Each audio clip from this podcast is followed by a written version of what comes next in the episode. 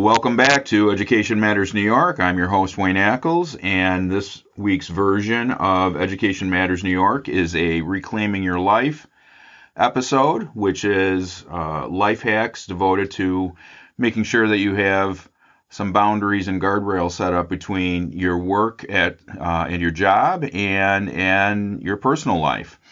And those of us that uh, are school administrators or former school administrators know how difficult finding that balance can be.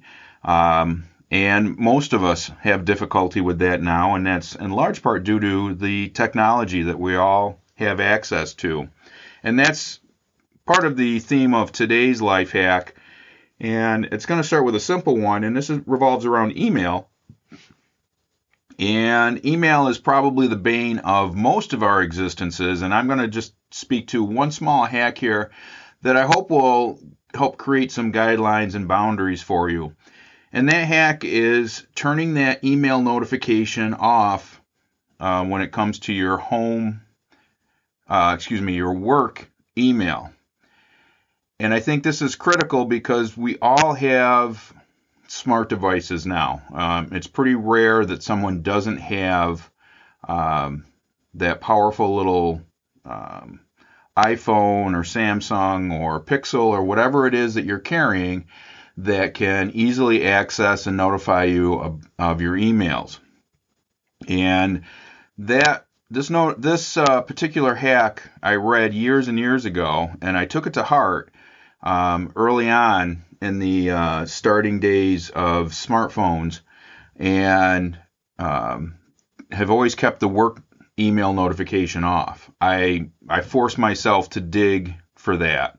And the reason for that is is it helps with a couple things. One, I'm fairly sure I have undiagnosed ADD and um, it was helpful for me as a administrator because I could keep a lot of balls in the air at the same time. I could jump from shiny object to shiny object pretty quickly to get things done. But um, it's not always great when you're trying to concentrate uh, on a specific task to get that completed. And those email notifications can be something that will draw you away from that. Also, uh, the other reason that it's important um, in terms of not just your attention, but it also sends, you know, sets those boundaries between work and home. Uh, I think something that is very difficult to do, especially if you're in a leadership position within a school, and sometimes just at different times of the year when grades are due, if you're teaching or a counselor, there are just a lot of times where it's difficult to keep that work life balance because there's a lot of people counting on you for information, especially, again, grades or um, transcripts or different things like that where where students and their parents may be um, looking for information and to ease anxiety, etc.